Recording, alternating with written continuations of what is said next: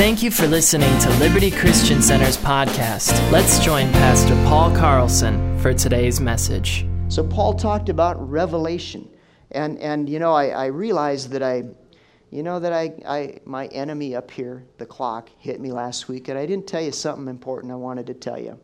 You know, we talked about revelation, and Paul, of course, in Ephesians, the book of Ephesians, he, there's, there's prayers in there, first and third chapter, that he prayed for the, the body of Christ, that they'd receive revelation, that their eyes would be opened, and they'd see things. You know, of course, he, he put a high premium on, on this thing we call revelation. So I wanted to tell you some, some steps really quickly on how to get revelation. Does anybody want to hear how to get revelation? All right, that's more than half of you, so we're going to tell you. All right, number one, these are really simple things that, that I've seen over the years, and I believe they'll help you. Number one, if you want to get revelation in your life, is you need to hunger for it. You need to, you need to want it. You need to hunger for it. You need to desire for it. And, and Jesus said these words in Matthew 5 and 6. He said, Blessed are they which do hunger and thirst after righteousness, for they shall be filled. I'll tell you, when I'm hungry and I'm at home, I'll tell you, nothing's going to stop me. I'm going to, well, unless I'm fasting or something, but, but, you know, if I'm hungry and I'm at home, I'll find the goods. if you're hungry for God, you're going to find Him if you'll hunger after him well you say well you know i'm just kind of okay in life i don't know if i really am hungering well i know dana and i found ourselves in that position one time and and and we are i remember we were driving home from church i think and we we just were having one of our chats and we said you know i don't feel like i'm really hungry for god is that blasphemous no but please don't throw rocks you know but we said that and and you know what we did we prayed we said, Lord, help us to, to increase our hunger. You know, it's an amazing thing is he did that. He made, he made us hungry. You know, I just I remember I remember marking the time saying, you know, we prayed. We said, Lord, help us to hunger for you more. And I just watched our life in the next weeks and months. And I said, wow, the intensity increased. The hunger was there. If you're finding yourself in a dry time, hey, it doesn't mean you're not a Christian. It doesn't mean you're not a good person. It doesn't mean, you know, that God doesn't love you and have good things for you. Just ask Him. Just say, hey, stir it up, Lord. Help me to hunger more for you. You know, how many think He hears that kind of prayer? I'll tell you from experience, He does. And so, one I'd say is hunger for revelation. Make it something you go after. Number two, ask for revelation. Ask Him. That's, again, these are not going to be, you know, rocket science here. These are simple things, but many times, if you're like me, the things you miss in life were just the simple things. You know? Anybody else like that? I don't know. But, but you know, if we can just get the simple things down, I tell you what, life looks a whole lot better. So, number two is ask for it. And, and in Luke 24, we did read this story last week, and it's about the two men on the road to Emmaus. And, and if you remember it, as they're walking along, Jesus all of a sudden joined them in their journey.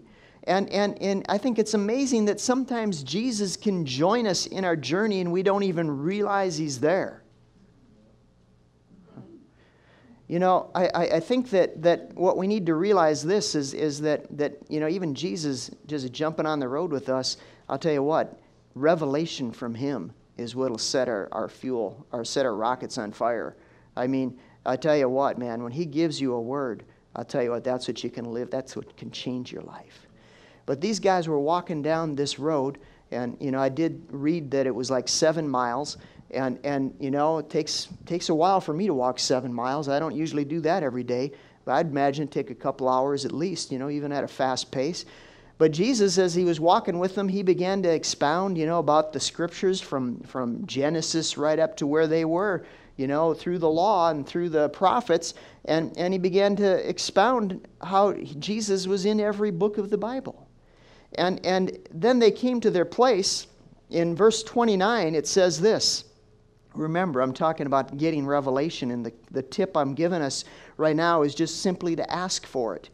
It says this in verse 29 it says, They constrained him, saying, Abide with us, for it's getting towards evening, and the day is far spent And he went in to tarry with them, and it came to pass that as he sat at meat with them, he took bread and blessed it and broke it and gave it to them, and their eyes were opened.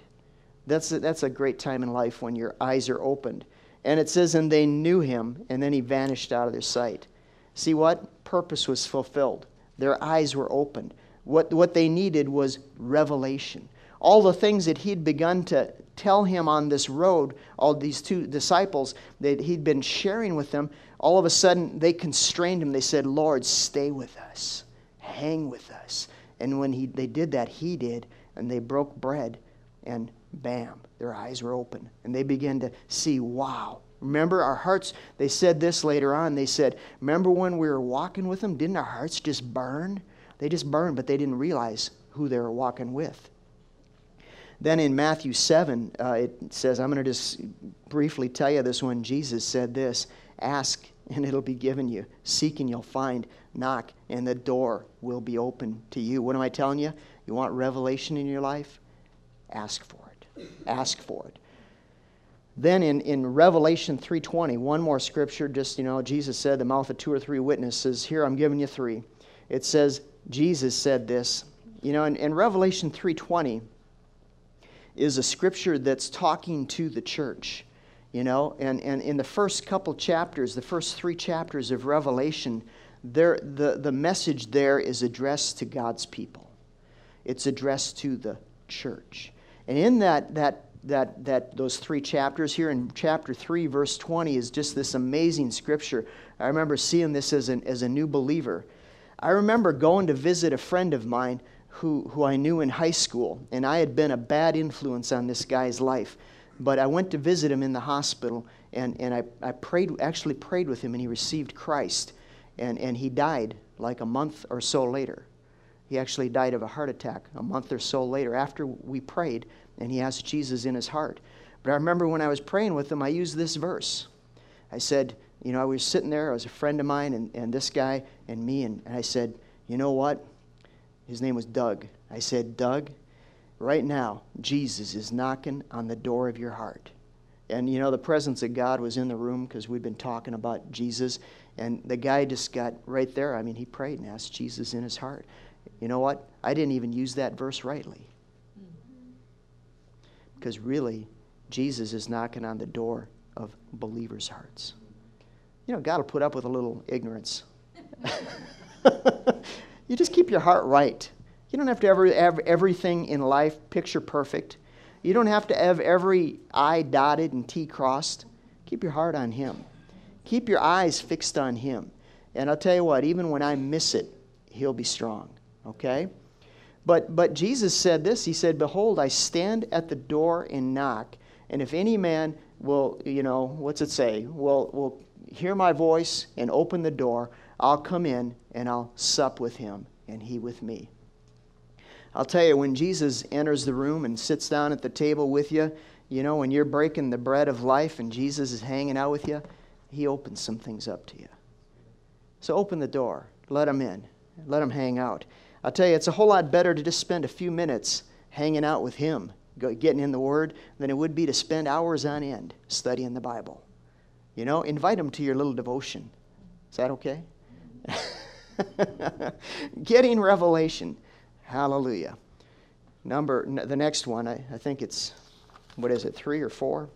Three. Three, stay teachable. You know what? You'll never get revelation if you know it all. You know, you can never teach somebody something that knows everything. anyway, remember that show, Cliff Clavin? Anybody now probably know? You guys are too spiritual to know about those shows. Anyway, Cheers. That was it. It was called Cheers. That was a nice name. I like that name. Cheers. It's better than Sour Pusses or whatever, you know. and and they all hung out at this bar. And this one guy in there was a mailman. And this isn't true of all mailmen because I've known quite a few mailmen. But but this Cliff Clavin was a mailman and he hung out at this bar and he was the resident know-it-all. I mean, he knew more useless facts than any person I ever heard of, you know? I mean, he knew how many whales were swimming in the ocean and whatever, you know, just stuff you don't need to know, but he knew everything. But I got to tell you this And I, I, I, I used to have a job that I, I connected a lot with the post office, and one of the inspectors that I dealt with regularly told me that Cliff, I don't know his real name, he actually addressed the postal union one year and spoke to him. They said he was a really intelligent guy in real life. But um, if you have the attitude that you know it all, even Jesus himself can't show you new things. In James, the book of James, in chapter 1, verse 21, it says, says to have a meek and teachable spirit. And he says, by, by having a meek, with meekness, it says you can, you can receive the engrafted word, which will have the ability to change your soul, to save your soul. Your soul is your mind, your will, and emotions. Your soul is a part of you that's eternal. It's a part of you also that didn't change when you got born again. I'm not going to go into a lot of detail on that, but a, a, man is made up, you know, we'll, we'll just say it this way for teaching. Really, the real, the real you, the real you, the real me is a spirit being. The real me is living inside this body. He's a spirit. And you know what? I have been made a new creature in Christ. I'm a new person because I've asked Jesus into my life. And when he came into my life, my spirit was recreated. Now, my body didn't change at all. I still had brown hair, brown eyes, you know, and, and, and I was still 21 years old and, and all this stuff.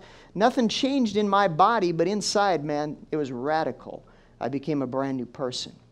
Now, the other thing is, is so I am a spirit and I have this body that I live in, but I also have a soul. And my soul is basically this it's my mind, my will, and my emotions. I could say this it's my personality. And that was not changed when I got born again. That is changed, according to James, by with meekness or being teachable, receiving the word. And that word, when received in my heart, has the ability to go, and it changes me from the inside out. And my head starts thinking more like my heart, and I become a happier human being. I become much nicer to live with you know, because my soul is getting renewed and saved. Okay, so be teachable, be meek. Number four is really simple, and you could say, you know, we've already included this, but I'll just say it as its own thing because it's this important. Spend time fellowshipping with God around His Word. Spend time fellowshipping with God around His Word. In Psalm 39, verse 3, I believe it is, the psalmist said this. I love this verse. It said, My heart was hot within me, and while I was musing, now musing is a funny word. You know, it sounds like he was telling jokes around the campfire. Musing, what that means is meditate. So it was, it's another word. If you look it up in the Hebrew, it's the same word they use for meditate. Said, My heart was hot within me, and while I was meditating, the fire burned, then I spoke with my tongue. As you're hanging out with God, and maybe you are sitting around the campfire, but, but you know, wherever you are, you may be sitting in your, your, your room, or you might be in your car. You know, uh, if you're driving, keep your eyes open.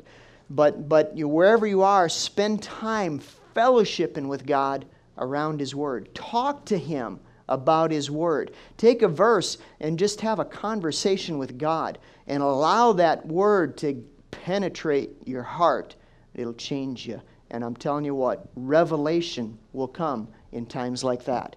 Okay? Thank you for listening to Liberty Christian Center's podcast. To partner with this ministry or for any additional information, please visit libertychristiancenter.org.